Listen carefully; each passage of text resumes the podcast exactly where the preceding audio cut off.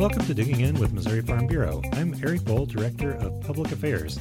Today we are joined by our newest team member, Jennifer Poindexter, who is taking on our promotion education position. Jennifer, welcome to the podcast. Thanks, Eric. So you have been in this uh, role for just a couple days now. Well, I guess it's been a little more than that. Started just after uh, annual meeting um, around Christmas time but it's going to be a long learning curve, I'm sure. And there's a lot of people you're going to be meeting, and many of them listen to our podcast. So we just thought we'd like to introduce you to them and um, tell them a little bit about your background. So uh, why don't you just start off by telling us a little bit about yourself and where you come from? Okay, yeah, so I grew up in southwest Missouri. I went to school in Willard my whole life. And because I went to Willard, I decided to go ahead and go to college close to home. So I attended Missouri State University got my bachelor's degree in agriculture education with my minor in special education. And I thought I was going to teach in Southwest Missouri, uh, teach ag, ed, and be an FFA advisor. But I actually started interning in Jeff City at Missouri Farm Bureau. And that led me to go ahead and start teaching in Southern Boone and Ashland. And after teaching there a year, I moved to Union School District and taught ag ed in Union. And while I was in there, I decided to go ahead and get my master's degree at Northwest Missouri State in educational leadership. And right after I graduated, I started this job. You've had quite a bit of change in the past couple yeah. of years, really. Yeah, I have. So, coming from Southwest Missouri and then moving to Central Missouri. Now, you live in the Central Missouri area now? Yeah, we live in Montgomery County. Okay, and your husband, uh, you and your husband are uh, also part of the Young Farmer and Ranchers Committee, aren't you? Yeah, we're in our last few months of that committee. Uh-huh. Um, what are some of the other involvements you've had so far with Missouri Farm Bureau? Like, how did you get involved with our organization in the first place? Because this is not your first position. No, so I became involved in Missouri Farm Bureau at first in the collegiate chapter at Missouri State and I really liked um, that it felt like a family, and they involved collegiates in YF&R and the DC trip and all that. And so that actually led me to my internship um, at one of our career workshops that um, Missouri State does, the career workshop.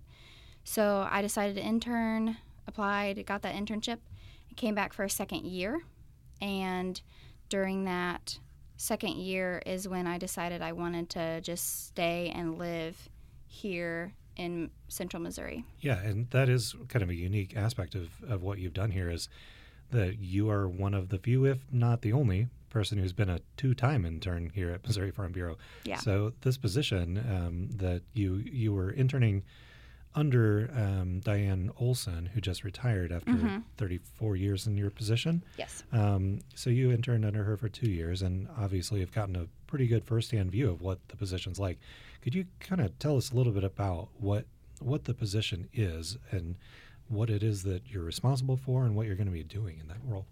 The position's evolving throughout the year. So we start with um, the P&E Committee, and I kind of head that up. The P&E Committee is basically uh, people that enjoy promoting agriculture, enjoy the education of the youth, and along with the committee, I'm also head of Youth Leadership Day that is on April 16th.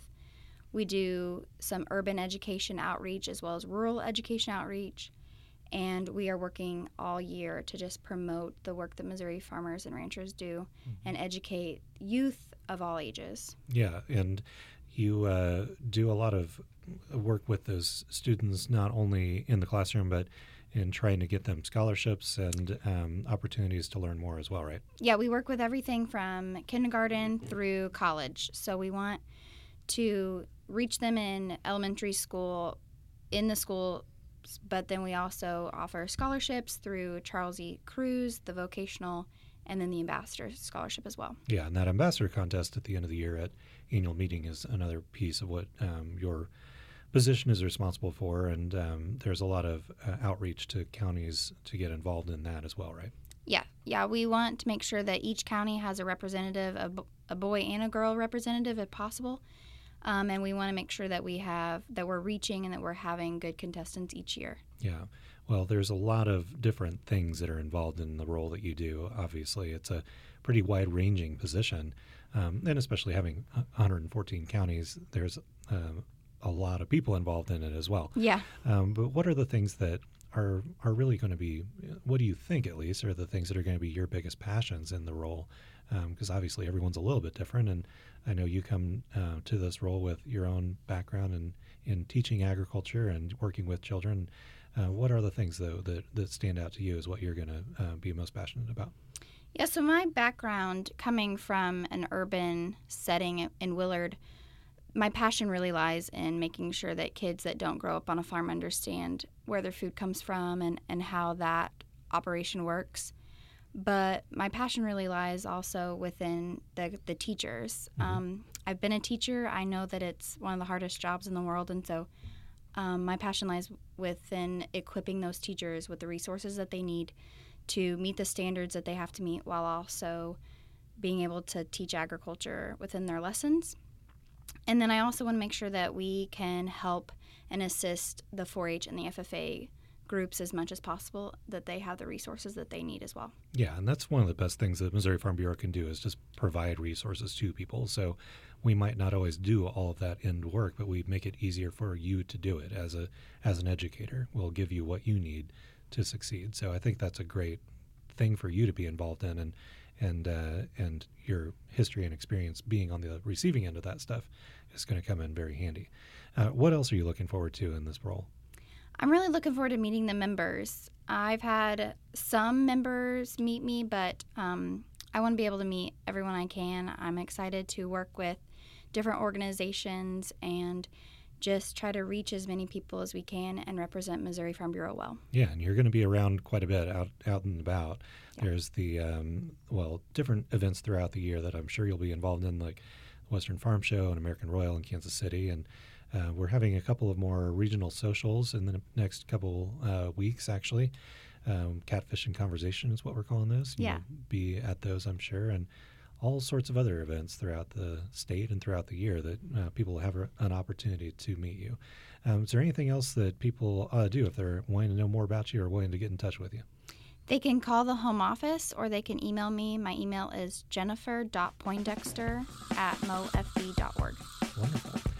Appreciate you taking the time to tell us a little bit about yourself, and I think people are really going to enjoy getting to know you. Thank you.